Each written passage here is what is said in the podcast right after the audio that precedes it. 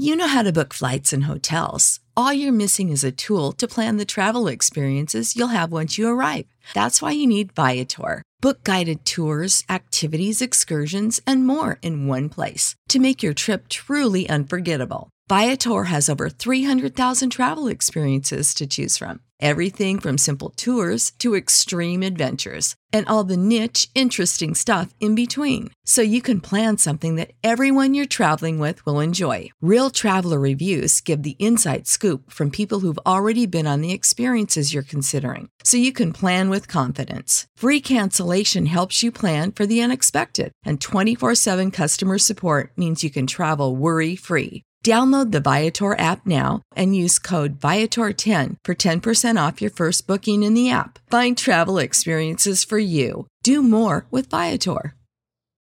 When you need mealtime inspiration, it's worth shopping Kroger, where you'll find over 30,000 mouth-watering choices that excite your inner foodie. And no matter what tasty choice you make, you'll enjoy our everyday low prices, plus extra ways to save, like digital coupons worth over $600 each week. You can also save up to $1 off per gallon at the pump with fuel points. More savings and more inspiring flavors make shopping Kroger worth it every time. Kroger, fresh for everyone. Fuel restrictions apply. My Seven Chakras, episode 364. The seven chakras, swirling vortices of energy, positioned throughout our body from the base of the spine to the crown of the head. For thousands of years, this ancient wisdom has been passed on from master to disciple. What are the functions of these energy centers? And could these chakras help you unlock your destiny and find your true purpose? Welcome to My Seven Chakras. And now, your host, Aditya Jai Kumar. What's up, Action Tribe? AJ here, host and founder of My Seven Chakras, my7chakras.com, the show where we help you experience effortless healing, awakening, and abundance. In today's episode, we go deep into discussions about your Kundalini energy, your chakras, your nadis, breath work, and so much more. So you cannot afford to miss even a single minute of this session. But before diving in, I'd like to remind you that I have recently released a 24 page PDF document that outlines some of my favorite ways to raise my vibrations and feel much better almost immediately. To get your free download, go to my7chakras.com forward slash feel better now. That's my7chakras.com forward slash feel better now. All right, so let's bring on our special guest for today, Dr. Susan Shumsky.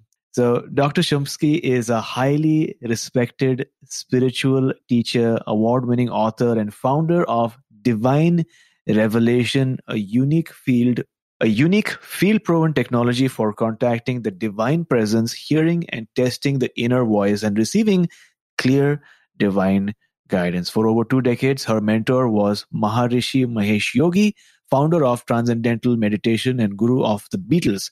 She served on Maharishi's personal staff for six years. So, Susan, welcome to our sh- welcome to our show, and uh, are you ready to inspire? I am ready to inspire AJ. Thank you for inviting me. You're very welcome. It's super excited to connect with you. And I've got so many topics that I want to hopefully explore in today's episode. But before we begin, what is that one inspirational quote that is on your mind right now? And how do you sort of keep that in your mind or live up to it on a day to day basis? Well, when you said inspirational quote, what popped into my mind is I am the resurrection and the life. And I suppose the reason why that popped into my mind is because that is a seed statement that has to do with our immortal soul, that we are an immortal being, and that by saying affirmations such as, I am the resurrection and the life, we are infusing those qualities into our being. And, you know, affirmations have so much power. So that's one of the really main things that I teach is ask and it shall be given unto you. And asking means using affirmative statements. Mm. Thanks a lot for sharing. Action Tribe, if you're listening to this right now, remember that there's power in the process of asking, but you need to affirm your requests and make sure that you assume that you already have it because there is power in the I am. So lovely quote. Thanks a lot for sharing that with us. So Susan, let's go back to the start. Talk to us about your childhood. What was it like growing up in your household? I grew up in quite a conservative uh, Jewish household. Uh, but then it was the 60s, you know, and I became a hippie and I went mm-hmm. to live in the San Francisco Bay Area. And those of us who were hippies at that time, who were flower children, we were seeking spiritual awakening. We were seeking nirvana. And I was reading everything I could lay my hands on Buddhist scriptures, Autobiography of a Yogi by Paramahansa Yogananda, The Way of Zen by Alan Watts, and other books by Alan Watts. And in his books, he said that you need to find a meditation guide. Hmm. Well, in Berkeley, California in 1966, you didn't exactly go to the yellow pages and open up and find a meditation guide or anything remotely similar to that. So I, I asked a friend, well, how do I find this meditation guide? And he said, well, have you ever tried to meditate on your own? I said, okay, well, I'll give it a shot. Uh, so I lay down on my bed. That's how clueless I was. I didn't even know that you're supposed to sit up when you meditate. I lay in my bed and I sort of prayed for, asked for a quote unquote meditation. And immediately I was propelled into this ecstatic state. I could feel this rush or cord of energy rushing from the tips of my toes all the way up to the top of my head. And I felt like I was plugged into this cosmic electric socket, but in a most ecstatic way. Mm. And I thought, well, I guess this is meditation. I didn't know any better. And little did I know that not only did I have my first meditation, but also Kundalini awakening all at the same time mm-hmm. without drugs, without any stimulants or anything. Um, and at the time, that's that was the thing was to do LSD, but mm-hmm. this was without anything, and and I had this amazing experience, and I wanted to repeat that, or at least I still wanted to reach nirvana. Mm-hmm. Eventually, a friend took me to the Transcendental Meditation Center.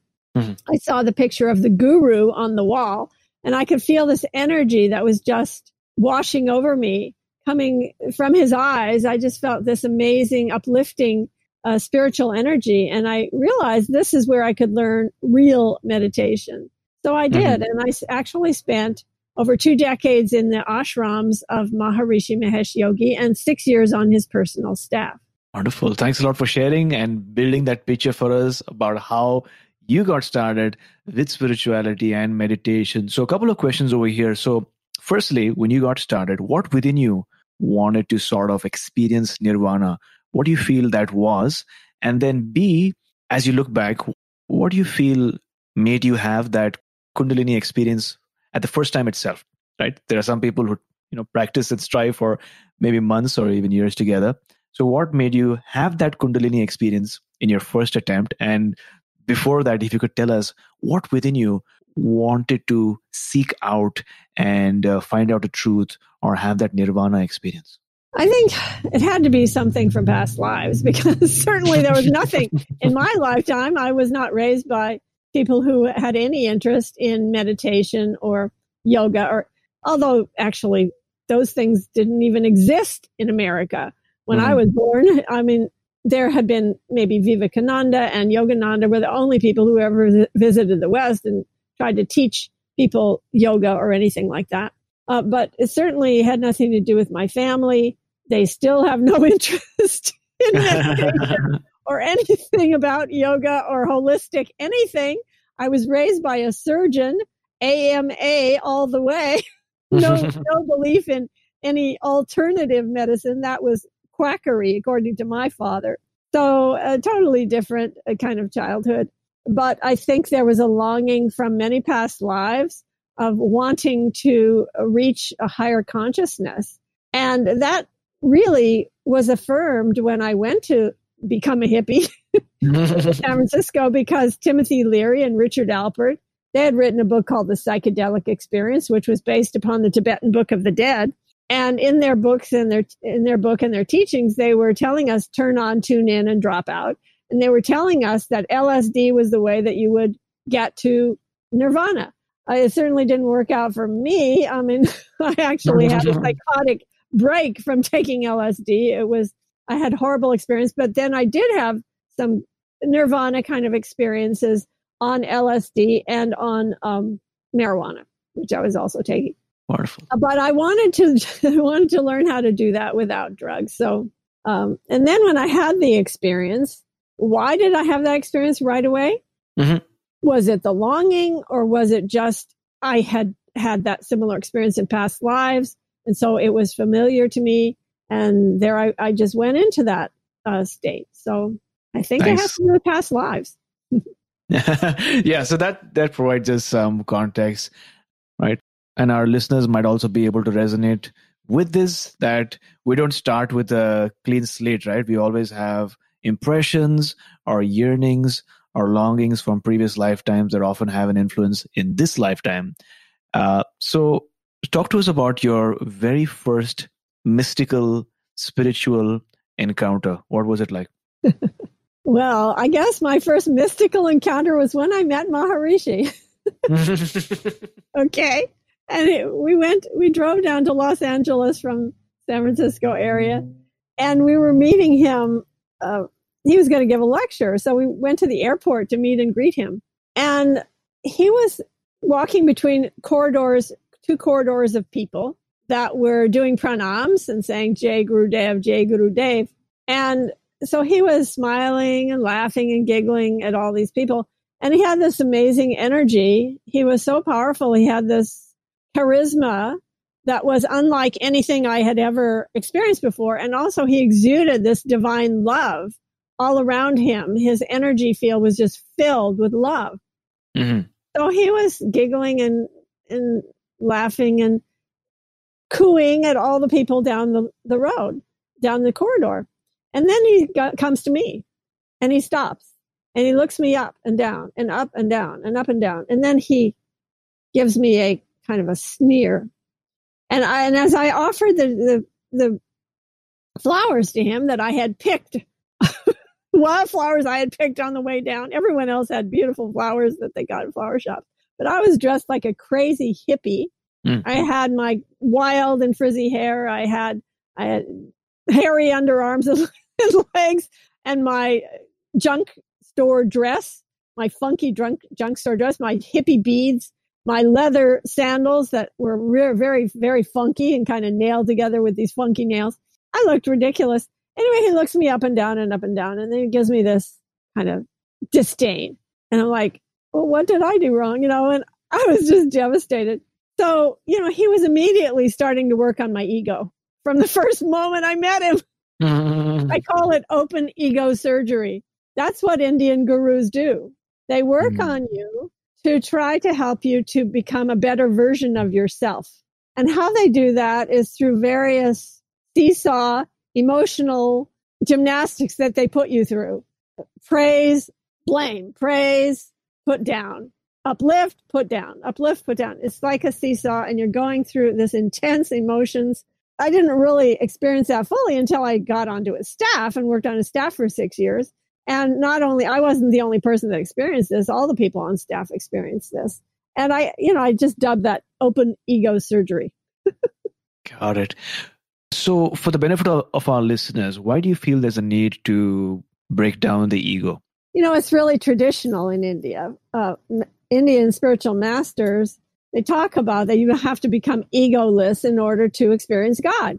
And in a sense, it's true. Um, the parts of the ego that are negative, that are, that make, make you feel unworthy, that make you doubt yourself, the parts of your ego that make you feel weak and that make you feel less than, those are the things that need to go uh, the parts of your ego that are involved with self confidence and and uh, efficiency and and being competent and all of that, those are the parts of your ego that are good that you want to keep. But what the spiritual master does is helps you to realize yourself and helps you to uh, express yourself. It helps you to express who you truly are and to uh, develop parts of yourself that you didn't know you could you could develop. Ma- Mm. When I lived with Maharishi for those six years, it's amazing how much I changed and how much I developed in, in very practical ways. I I learned how to do so many things because of the fact that he would make me redo everything over and over and over and over and over. He did that with everyone, by the way. he would drive everyone yeah. nuts, having us yeah. redo everything over and over and over until it became perfect. And yeah. it never was. He always criticized, no matter what it was, it was never good enough. Gosh. It was really crazy. Yeah.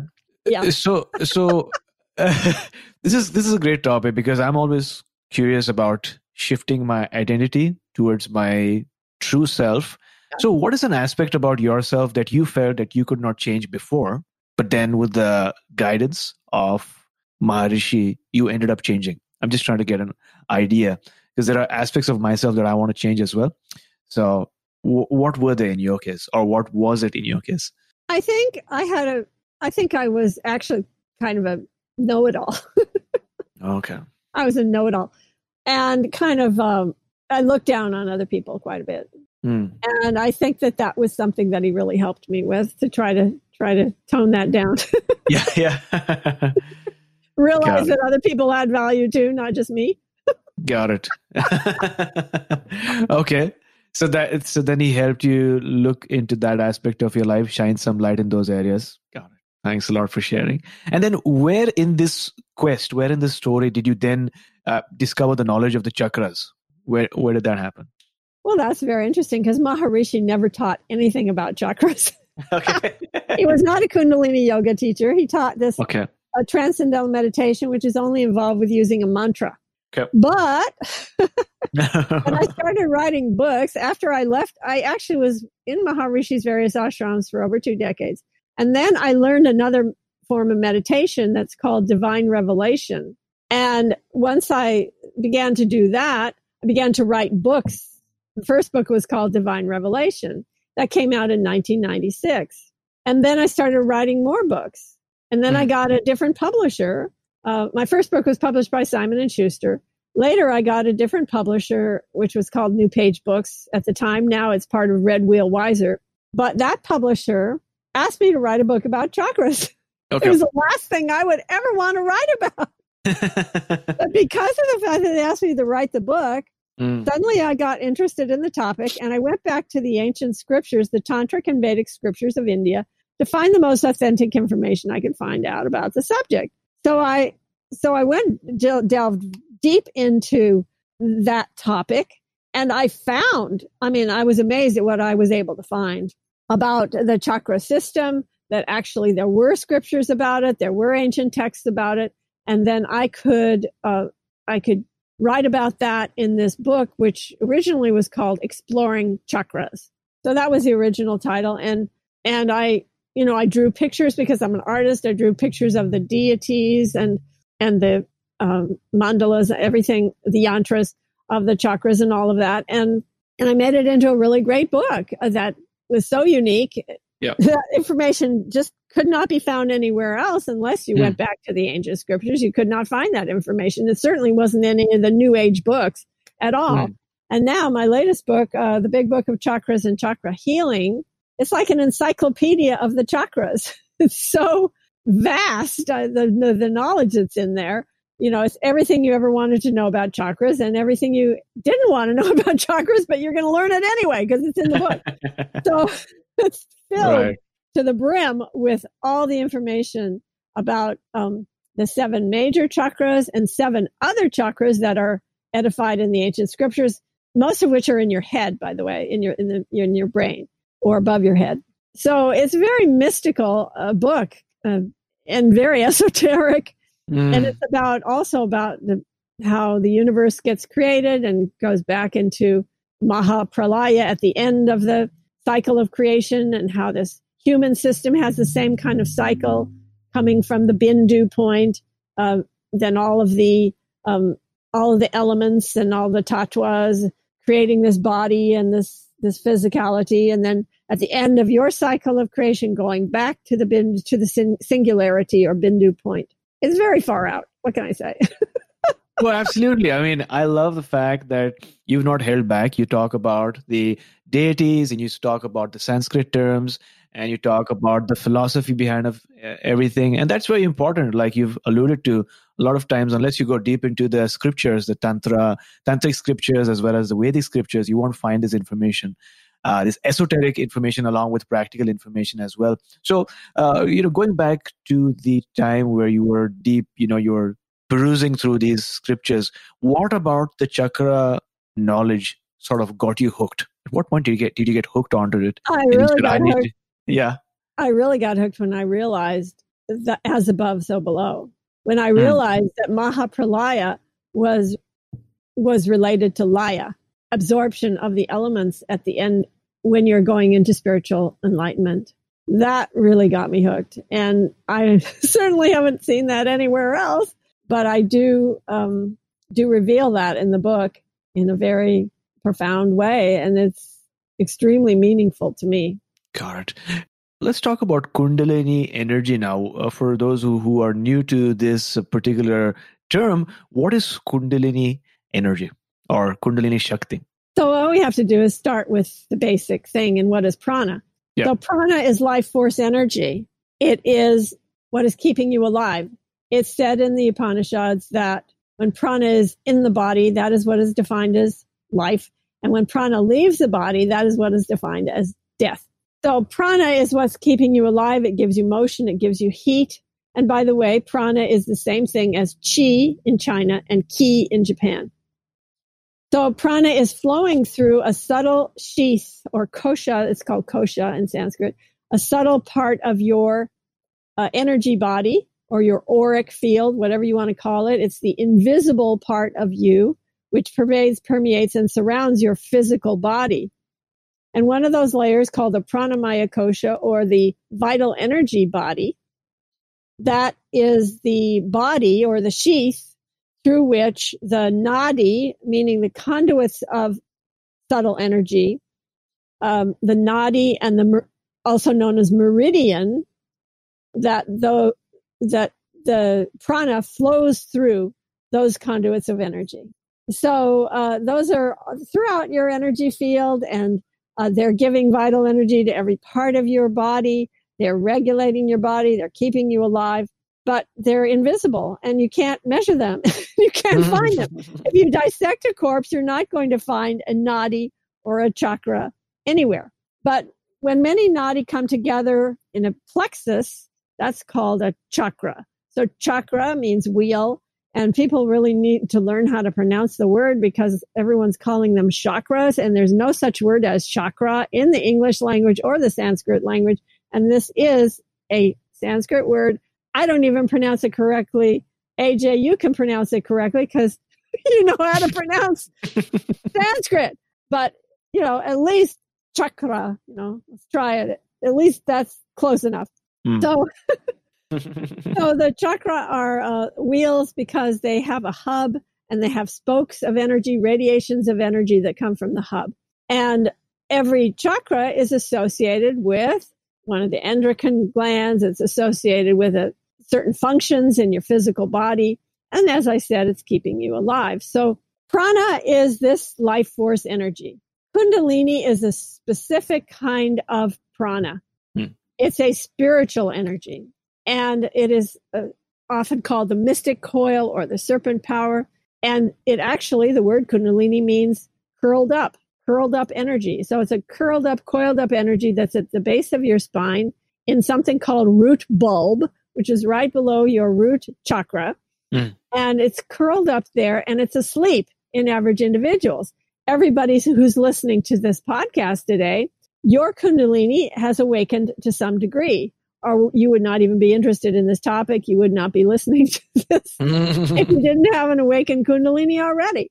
So, hey, that's great news. Hey, your Kundalini is awakened to some degree.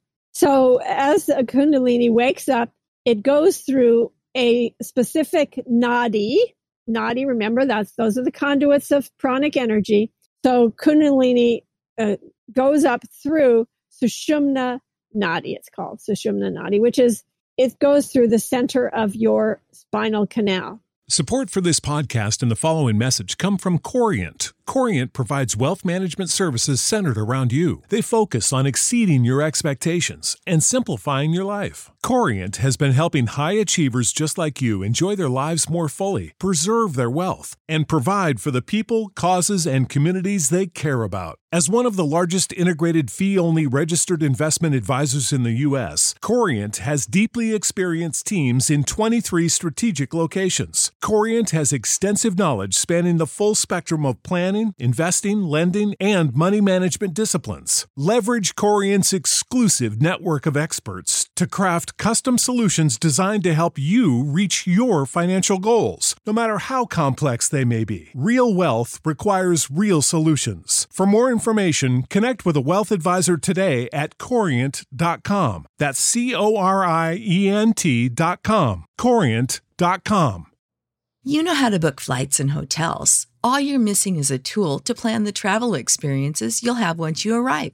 That's why you need Viator. Book guided tours, activities, excursions, and more in one place to make your trip truly unforgettable. Viator has over 300,000 travel experiences to choose from. Everything from simple tours to extreme adventures and all the niche, interesting stuff in between. So you can plan something that everyone you're traveling with will enjoy. Real traveler reviews give the inside scoop from people who've already been on the experiences you're considering. So you can plan with confidence. Free cancellation helps you plan for the unexpected. And 24 7 customer support means you can travel worry free. Download the Viator app now and use code Viator10 for 10% off your first booking in the app. Find travel experiences for you. Do more with Viator.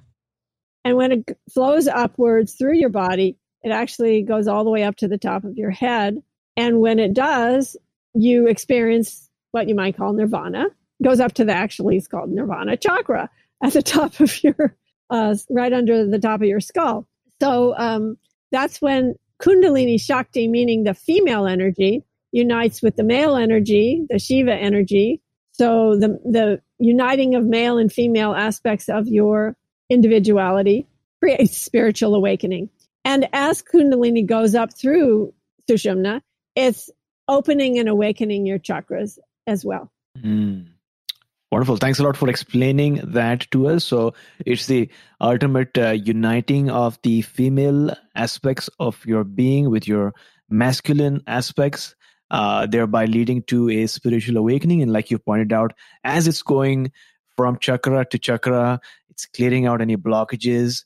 It's uh, bringing about a new level of consciousness within you, and ultimately it reaches the the crown at the top of your head. So thanks a lot for sharing this. Uh, could you highlight or maybe explain to us some of the benefits of of activating our Kundalini Shakti from your point of view or from your experience? Well, what happens only, as a result? Not only do you develop your clairvoyant, clairaudient, clairsentient abilities, which are your I call them superpowers or subtle subtle sensory perception, supersensory perception, uh, not only that, but also you gain greater well being, health, mm. vitality, energy, and mm-hmm. even more, you have greater charisma, mm. more magnetic attraction, more charisma, which makes you more successful. So there's many, many benefits to awakening Kundalini or don't necessarily even have to think about Kundalini. Just practicing meditation will take you into a elevated state and it will refine your prana, by the way. When you have more refined prana, it's like in the in the middle of meditation, at the deepest part of meditation, it's like you're not breathing at all. Breath is suspended. Breath the breath is never really suspended, but it's like you're the breath becomes so subtle that you don't notice that you're breathing. It's so so quiet and so so subtle. Mm. And when you get into these subtle states of awareness, you experience higher consciousness you experience bliss, mm. uh, great joy and happiness within. That's a fantastic benefit. I mean, happiness, what could be greater than experiencing inner peace and happiness? And mm. that's what comes when you experience subtler levels of pran- pranic energy flowing through your system. Oh, that's wonderfully explained. Thanks a lot for letting us know because I'm sure that all of our listeners would like to experience more bliss, more joy, more happiness in their everyday life. And through your aura, I could sense that you, Susan, are full of bliss. You're always uh, full of joy, and you're laughing from time to time, uh, which is which is amazing. Which which shows that you know your chakras are are, are aligned and and your prana is flowing through your sushumna properly. So thanks a lot for letting us know.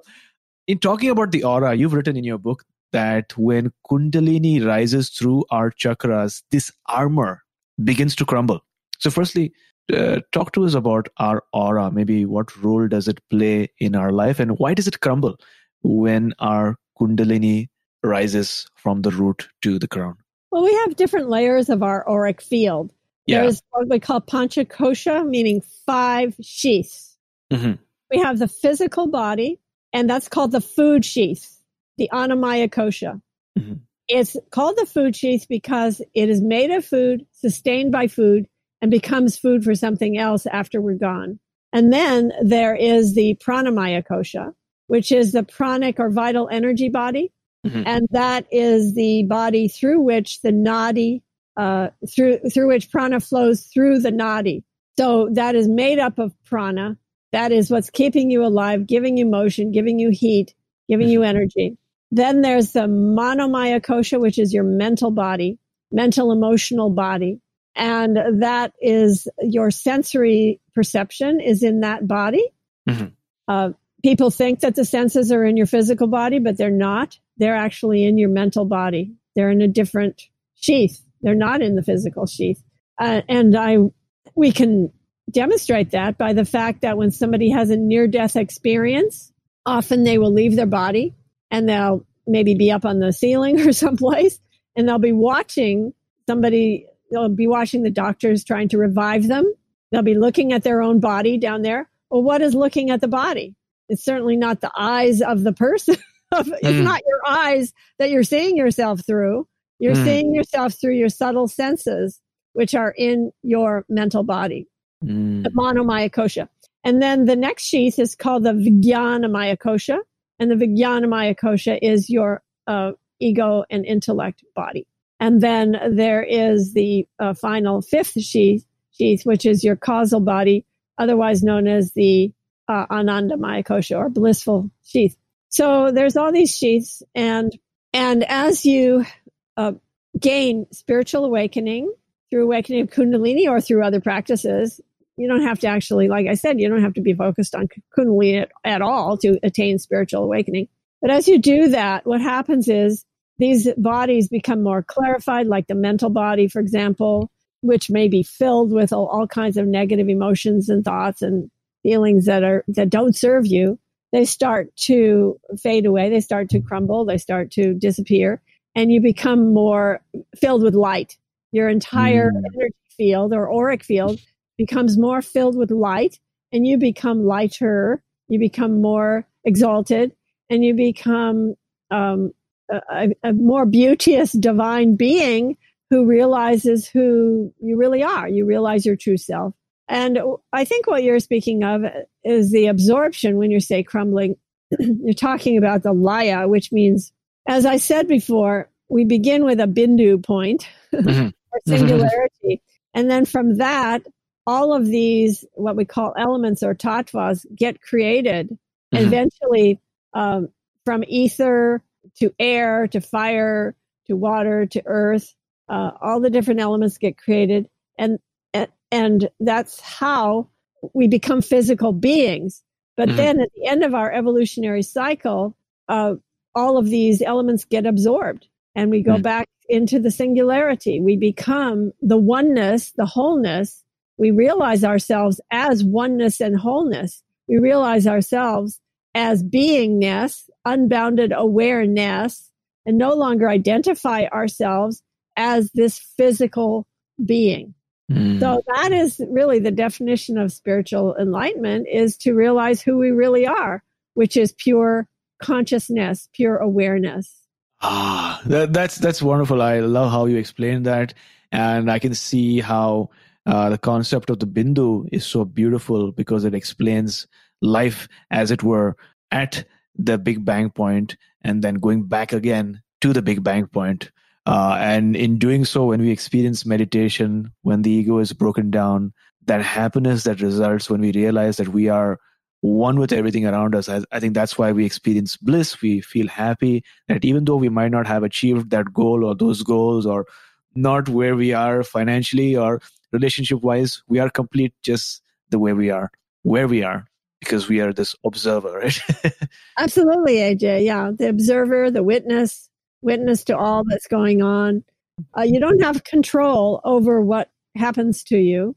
Uh, these are all karmic results from the past. You, have really no control over them. But what you do have control over is uh, becoming uh, or realizing, I mean, who you really are. And in that way, you no longer uh, have this kind of uh, ego attachment to things around you so that you're happier. That's all. You, you live in, in greater happiness and inner peace, even though all the vicissitudes of life are going on in your life mm. and around you. You remain in a calm and peaceful state uh, as much as possible. And that comes from practice, from, from uh, doing your practices, your spiritual practice of meditation and other spiritual practices. And speaking about practices, you write about the bandhas in your book. So, what are the bandhas and how do they help with really channeling the energy of the Kundalini within our body? Well, bandhas are probably, uh, out of any other yogic practice, uh, bandhas are maybe the most profound for awakening Kundalini. Mm-hmm. Although pranayama is also very, very good for awakening Kundalini. But uh, pranayama means breathing exercises. But the bandhas are muscular locks Mm-hmm. And when you use these mus- muscular locks, mm-hmm. uh, they help to force Kundalini to rise up the Sushumna Nadi, to rise up through its the central canal of your body. So there is the Jalandhara Bandha, which is the neck lock, where mm-hmm. you place your chin on the sternal notch. There is the Uddiyana Bandha, which is abdominal lock, mm-hmm. where the uh, where the muscles are going upwards into the thorax area. And there's the mm-hmm. mula bandha, which mm-hmm. is the where you are uh, squeezing the muscles of the anus and the genitals. So when you do these bandhas, it does help to awaken kundalini. They're very powerful and they really make you feel good uh, doing doing these uh, practices. And also, I recommend pranayama, meaning breathing exercises, and that as long as you do the breathing exercises easily and effortlessly without straining, um, they're they're also very good to do and will help to awaken Kundalini. That's wonderful. Uh, so recently, for my personal life, I'm experiencing a little bit of hair fall and hair thinning these days. So what I do in the morning is I'm doing all these different inversion techniques so that I can bring some more blood flow to my hair, thereby nourishing my scalp.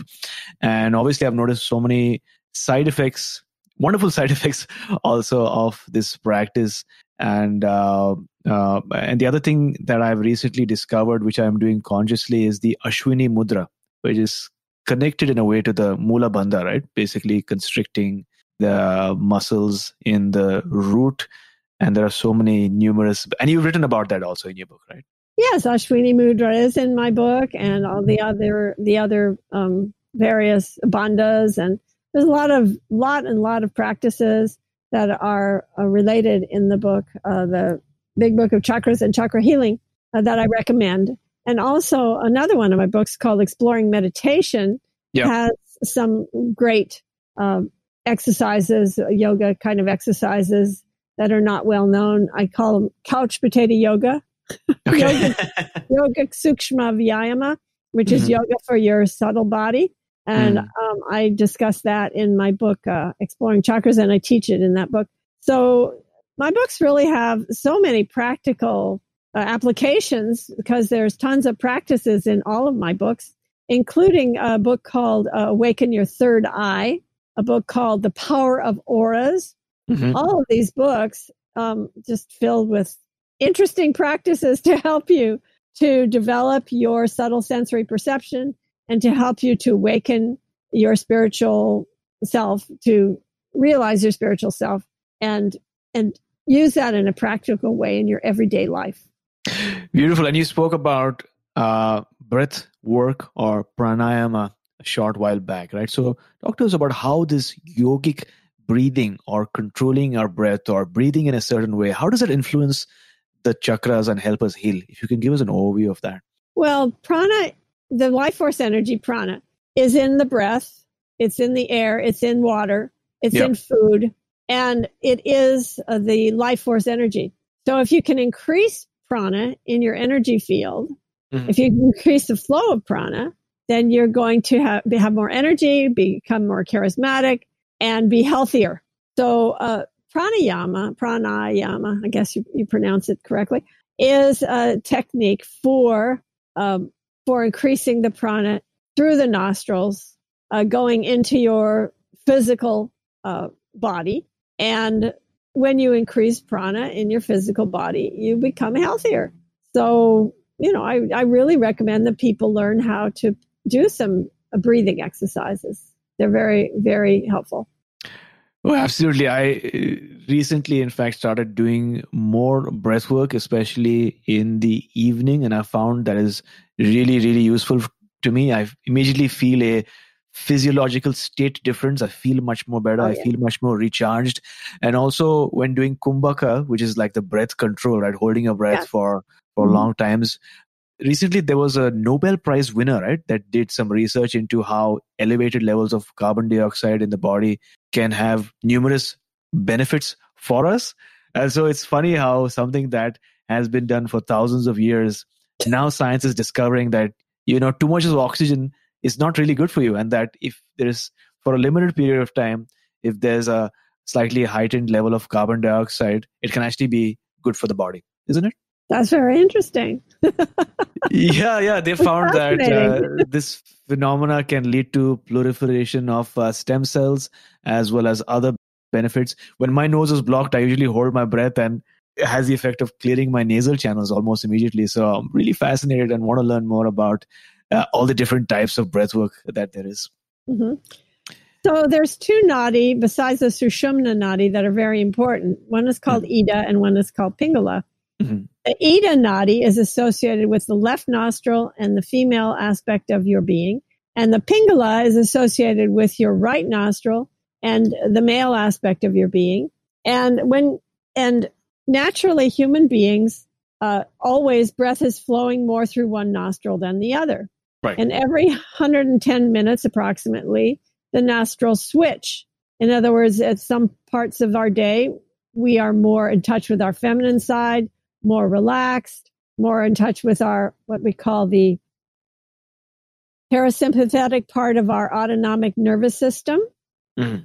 uh, which is digesting food and doing uh, internal activities. And then at other times, we are more in touch with the male side of our being, uh, which is in, which is associated with the sympathetic aspect of the autonomic nervous system, uh, and which is involved with greater activity, uh, with heat, with um, more aggressive activity, with fight and flight reaction, adrenaline, and that sort of thing. So, um, those, the autonomic nervous system is associated with our two nostrils. Mm-hmm. So, when we do pranayama, what we're doing is we're balancing this autonomic nervous system. And as a result of that, we become more uh, balanced. Our polarities become more balanced the male and female within us becomes more balanced. Uh, we become more balanced in all aspects of life when we practice, for example, alternating breathing exercise that goes from one nostril to the other, which uh, you can learn how to do. It's very simple to do. The important thing about pranayama is not to strain. It's very important to be uh, easy and effortless with it and not, uh, you can actually damage yourself if you uh, do these breathing exercises too forcefully, uh, it's it's good. And uh, if you're going to use kumbhaka, if you're going to use retention of breath, it's important to build up to that and not try to do it all at once and not try to force yourself into holding the breath for long periods of time or into or forcing the air in and out of the nostrils. Um, better to take it easy with prana, pranayama. When you need mealtime inspiration, it's worth shopping Kroger, where you'll find over 30,000 mouthwatering choices that excite your inner foodie. And no matter what tasty choice you make, you'll enjoy our everyday low prices, plus extra ways to save, like digital coupons worth over $600 each week. You can also save up to $1 off per gallon at the pump with fuel points. More savings and more inspiring flavors make shopping Kroger worth it every time. Kroger, fresh for everyone. Fuel restrictions apply. Wonderful. Thanks a lot for sharing that, uh, Susan. And for listeners who are listening right now, you know, I would highly recommend uh, trying out or checking out or learning how to do the alternative nostril breathing because I find, especially if I'm in a meeting or maybe if I'm going into doing something that's important or some creative work or if I just need to relax in the evening, just two minutes or three minutes of that alternative nostril breathing feels so great it feels so relaxing it's not esoteric it's not complex it's very practical so make sure you check that out. Now susan let's talk about the third eye now because any discussion about the chakras would be incomplete without this particular chakra. So what role does the third eye play in the evolution of a person's life or even humanity overall? Yeah. So with our two eyes we see this beautiful wondrous world through our senses including our two eyes but there's a third eye, and the third eye is located in the center of your head.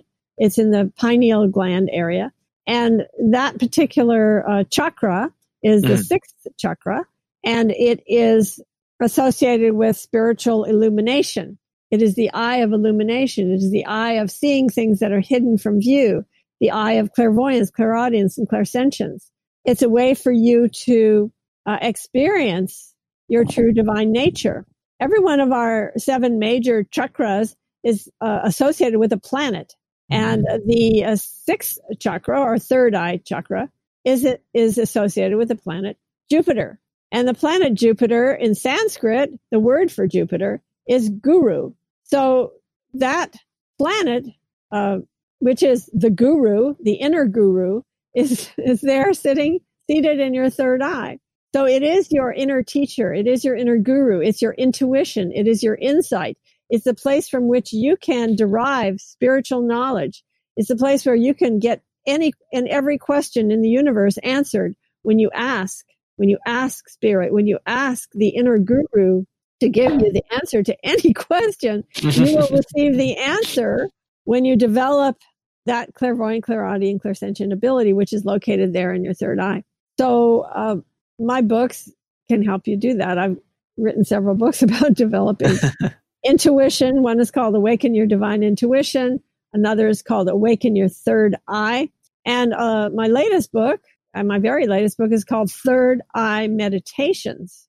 And the Third Eye Meditations book is just filled with guided meditations. And guided meditations, by their very nature, help you to awaken your third eye because what you're doing when you do a guided meditation is you're listening to the instructions. And as you're listening to the instructions, you are receiving uh, instructions to, that will help you to awaken your inner vision because you're seeing things as you're listening. You're you're seeing uh, the things that you're experiencing. So, mm. guided meditation, first of all, is totally easy and effortless. You don't have to do anything. It's the do nothing program. You just listen to the, uh, you actually either read the words on the page or you can record those words onto a recording device is what I recommend. And then you close your eyes and listen to your own voice guiding you into the meditation. Or you can get it as an audiobook. Third Eye Meditations is available as an audiobook.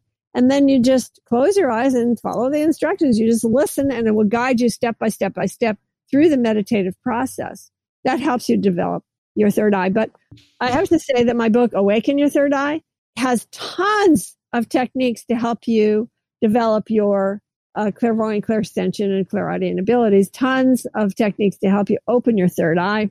And also another book, The Power of Auras, which mm. specifically helps you to develop your ability to read auras, to be able to see clairvoyantly uh, that is also that's got tons of other methods in it. so all my books are very practical. They're not just about airy fairy. They're not airy fairy at all. Actually, they're all very practical. so, Action Tribe, when the motivational speaker Tony Robbins said, "I'm not your guru," he was probably right because as we're learning today, the guru is within you and. It is in your third eye. So, uh, Susan, if the third eye is so powerful and it's so important uh, in our evolution, why isn't it active or why is it dormant in most human beings today? So, the reason why our third eye is dormant, not activated, is because we're not taught how to activate it in school. We're not trained in this ability that anybody can learn. You can learn intuition. You can learn to develop clairvoyance, clairaudience, and clairsentience. It's a teachable method. It's a teachable skill. And we haven't been taught it because we are now in our phase of science based. Everything is science, science, science, science. Science is our God right now. So, so as science continues to be our deity, we worship at the temple of science and we're not uh, learning how to develop our spiritual self. We're not learning how to develop our natural abilities of supersensory perception. Mm-hmm. That uh, that definitely helps clarify a lot of things, and I guess the solution is for schools and educational institutions to start uh, introducing spiritual practices or intuitive practice or practices like yoga and breathing at a younger age so that the kids can then use their gifts that they already have to awaken at a younger age, which I'm sure is going to be easier than if someone decides to do much later down the line. So, thanks a lot for sharing. Now, Susan, from an energetic standpoint, in your opinion, how is the energy of this brand new decade different from the last decade that ended in 2019? Do you experience a shift? Do you feel there's a difference? I don't experience any kind of energetic shift with these arbitrary numbers that we that we give to years. Right. However, in the last 50 years, mm-hmm. uh, huge changes have taken place on this planet. Yeah. In the 20th century, which most of you weren't even there, in the 20th century, way back, uh, this planet was a bloodbath, frankly. Mm. We had World War One, where 41 million people were murdered. We had World War Two, where 71 million people were murdered. We had thousands of soldiers coming back home in body bags. The Vietnam War, not another bloodbath, not as many people killed, but the entire century was basically world wars, conflict, misery, bloodbath. Mm-hmm. What do we have now in the 21st century? Well, we certainly don't have that. yeah. so it's a different world. Way back in the 20th century, middle of the 20th century, there was no yoga, there was no mantra, there was no martial arts, there was no organic foods. Uh, you would go to the grocery store and you'd find meat, potatoes. The only fresh foods you would find in the grocery store would be potatoes, tomatoes, oranges, apples, and bananas. Mm-hmm. There wouldn't you wouldn't even find fresh vegetables. They didn't exist. I know this is hard for people to believe, but you know, I remember I'm that old. so uh, back then, there were no esoteric bookstores. There were two esoteric bookstores in the entire country on the East Coast and the West Coast. No bookstores anywhere else had any information about yoga, about mantra, about Kundalini, anything. Nothing, nothing, no esoteric information whatsoever. And you certainly were not going to learn it in school. That's for sure. Uh, back then, people were very uptight. they were very, very uptight and they weren't relaxed. They were always wearing a mask. They had to live up to this certain way of being and certain um, very strict rules about roles between men and women. Uh, there was a lot of prejudice against uh, ethnic groups. It was a different world. Today, the world is very, very different, especially with the internet proliferation of metaphysical knowledge. A show like AJ's show that we're listening to right now, available for anyone and everyone, at least in places other than North Korea and maybe other places where you can't get information because of the state. But in the free world, certainly it's all there. So it's a different world, and I'm really glad that it is because happily some wonderful teachers from the East came to the West in the 20th century and they began to teach meditation. They began to teach yogic practices. They began to awaken people. And as a result of that, for the last 50 years, people have been awakening and they continue to awaken. And more and more and more and more people are getting interested in self development, in spiritual practices, in something other than Orthodox religions. Alternative religions are becoming more interesting to people. Action Tribe, are you finding it hard to de stress and unwind in the midst of this crazy pandemic? Come join us for a soothing, relaxing breathwork session online on Zoom.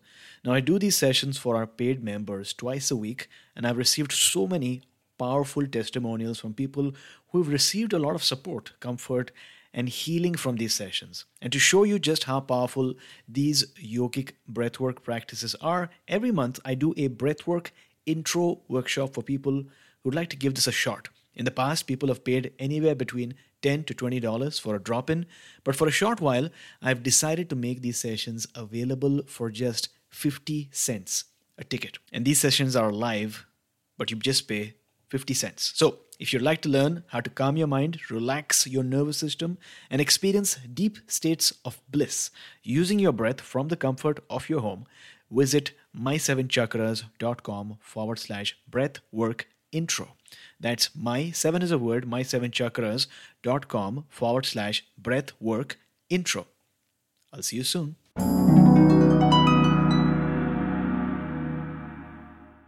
People are talking about, oh, I'm not religious, I'm spiritual. They're mm-hmm. beginning to say that. 10 to 14%, depending on where you read the statistics, somewhere between 10 and 14% of people in the United States claim that they meditate. Mm-hmm. It's a different world. What can I say? Yes. So, Action Tribe, if you're listening to this right now, especially if you're in 2020, then it's a good time to be alive. And thanks a lot for putting that into our perspective. I hope you enjoyed today's session so far and you now, now have some uh, insights or some thoughts into how you can awaken that force within you and heal your life. It is now time to start paying attention to that faint voice within and time to listen to your heart, what it's telling you. Even though sometimes it might not seem logical at first, you must lean into your hunch and trust your path because if you have faith, it'll never lead you astray. Because as Albert Einstein once said, I believe in intuitions and inspirations. I sometimes feel that I'm right. I do not know that I am. So trust your intuition and with that being said, it is now time for our wisdom round, after which we're going to continue our conversation and go deeper for our members. Now, to remind you, this extended conversation is one of the numerous bonuses available to members of the Action Tribe Energy Circle community. To learn more, go to my7chakras.com forward slash join. That's my7chakras.com forward slash join. So let's begin the wisdom round, which includes four questions uh, rapid fire style. So, Susan, what is the best piece of advice that you have ever received? Oh, that I've ever received. One day, Maharishi came up to me and handed me a flower, and he said to me, Don't look to anyone. When you don't look to anyone, then everyone will look to you. I didn't quite understand what he was saying at the time, but eventually I realized that he wasn't just talking about anyone, he was also talking about himself. In other mm. words, don't look to me as being uh, your God. Uh, look to yourself, realize yourself, and depend on yourself rather than on uh, people and things around you. Got it. And if you could turn back time and spend one hour with someone who is living or dead, who would it be? First one that popped into my mind was Jesus. I think it would be interesting for me to spend some time with him. he was a pretty interesting character. He was an oh, iconoclast. Yeah. He was a rebel. Yeah, and, and he uh, and he emphasized the idea that we can create our own reality through our words, especially through our words, and that we have all the power within us. Greater things than this shall you do, is what he said. And what is it one thing you do in the morning or maybe in the evening before you sleep that has improved the quality of your life? Meditation is what has improved the quality of my life. no matter when I do it, Meditation yeah. is the panacea of all ills. It is the thing that will bring you back to your center. It's the thing that will help you to uh, stay youthful. Mm-hmm. The thing that will help you stay healthy and strong. And it is the thing that connects you to spirit and brings you joy, bliss consciousness, fulfillment, contentment. Uh, it is just the best thing. Meditation is the best thing. And if you could recommend one book for our listeners today, what would it be? Bhagavad Gita would be a good book for everyone to uh, to read and to absorb because it has all the teachings of yoga in a very small volume and it will teach you about the master disciple relationship as well because uh, krishna krishna did his open ego surgery on arjuna during that particular dialogue and if you can read between the lines you'll understand that but it has all the teachings of the ages right there in the bhagavad gita Thanks for sharing. Action Tribe, would you like to receive one book for free? Because audible.com is offering Action Tribe one free audio book download with a free 30 day trial. In case you don't know, Audible is into audiobooks, which means that you are listening to the book rather than reading the book. And in most cases, the author himself or herself reads out the book to you. It's a great experience to try it out and get your first audiobook for free. Go to my7chakras.com forward slash free book. That's my7chakras.com forward slash free book. So, Susan, thank you so much for joining us today and sharing all those stories and pieces of wisdom and things to watch out for and ancient esoteric wisdom with us. What is that one thing that you're grateful for today? And how can people find more about you and get a hold of your books? I'm so grateful that I learned this special knowledge called divine revelation, which at any time, all I need to do is just call upon divine beings, call upon God, and ask for whatever it is that I want, whatever spiritual experience that I want.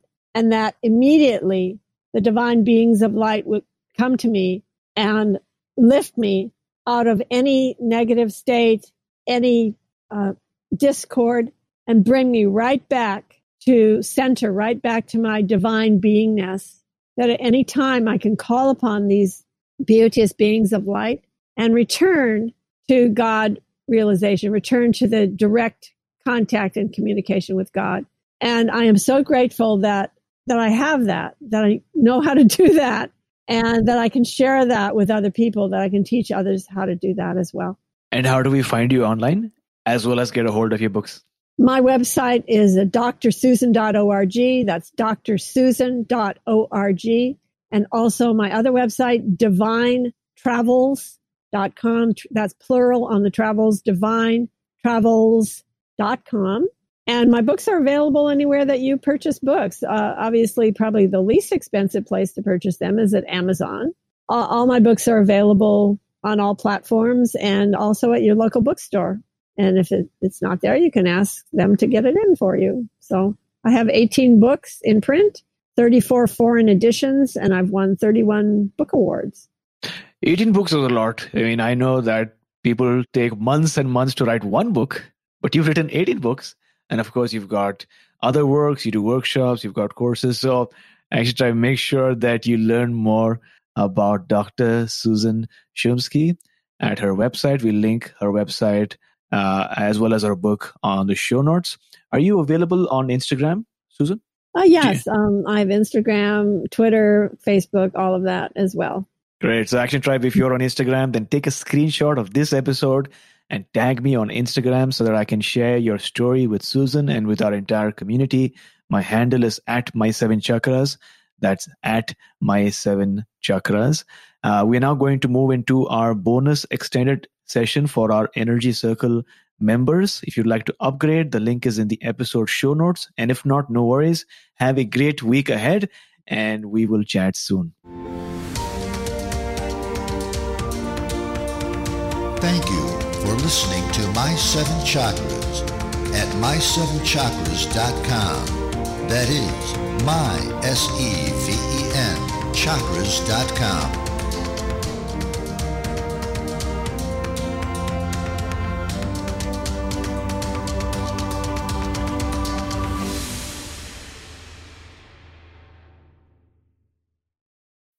When you need mealtime inspiration, it's worth shopping Kroger, where you'll find over 30,000 mouthwatering choices that excite your inner foodie. And no matter what tasty choice you make, you'll enjoy our everyday low prices, plus extra ways to save, like digital coupons worth over $600 each week. You can also save up to $1 off per gallon at the pump with fuel points. More savings and more inspiring flavors make shopping Kroger worth it every time. Kroger, fresh for everyone. Fuel restrictions apply.